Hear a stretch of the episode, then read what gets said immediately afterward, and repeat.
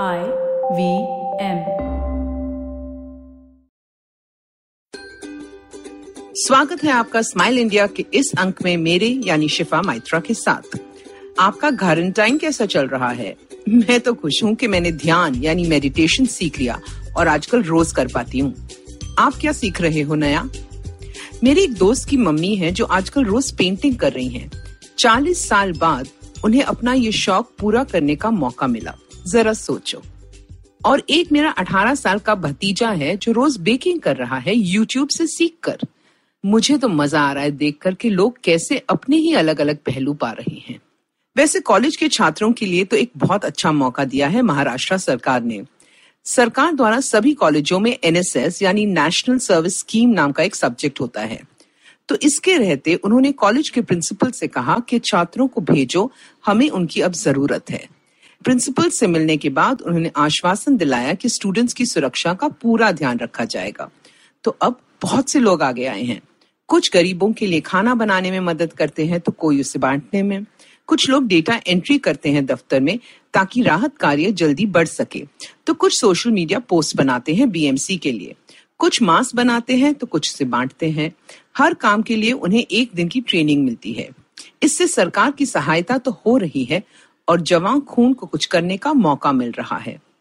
उनके परिवारों से तो मैं यही कहूँगी कि होने दो अपने बच्चों को बड़ा। लोग अपनी बड़ी या फिर छोटी सोच इस वक्त हर तरफ़ दिखा रहे हैं। बुलंदशहर के आनंद विहार में रवि प्रसाद नामक एक सज्जन जो कैंसर से पीड़ित थे, कोरोना वायरस के शिकार हो गए और चल बसे। उनके दो बेटे उनके साथ थे, बाकी बच्चे दूसरे देशों में थे और लॉकडाउन की वजह से नहीं आ पाए। कुछ रिश्तेदार शहर में थे पर उन्होंने इस डर से मना कर दिया कि वो कोरोना से मरे थे। तब प्रमोद के पड़ोसी ने कहा, हम तेरे साथ सब रस्में करेंगे और शमशान घाट चलेंगे। पड़ोसी का नाम जुबैर था और वो कुछ और मुसलमान पड़ोसियों के साथ प्रमोद के पिता की अंतिम यात्रा में शामिल हुए। घर लौटने के बाद जब भाइयों ने पड़ोसियों का शुक्रिया किया तो एक बुज़ुर्ग ने प्रमोद को गले लगाकर कहा कि इंसानियत हर मज़हब से पहले है। मुझे फिर यकीन हो रहा है कि देश में जब तक इंसानियत मौजूद है हम सुरक्षित हैं, महफूज हैं। इस वक्त हर कोई एक दूसरे की मदद कर रहा है। ये किस्सा सुनो। शैलेश पांडे मुंबई में रहते हैं और उनके माता पिता यूपी के प्रतापगढ़ में। उसके पिता बुज़ुर्ग है और डायबिटीज़ के मरीज़। वो परेशान थे क्योंकि उनकी दवा आसपास की दुकानों में मिल ही नहीं रही थी। बेटे ने मुंबई से खरीदी, पर पहुंचाता कैसे? कुरियर वाले तो बंद थे। तो उसने ट्विटर पे मुंबई पुलिस से मदद मांगी। तुरंत उन्हें एक पुलिस अफसर का फ़ोन आया और उन्होंने दवाई का नाम और पिताजी का पता मांगा। कुछ ही घंटों में प्रतापगढ़ के एक पुलिसकर्मी दवाई लेकर उनके घर पहुँच गए। दवाई ज़्यादा लेकर गए ताकि आगे भी उन्हें तकलीफ़ ना हो और पैसे भी लेने से इनकार कर दिया।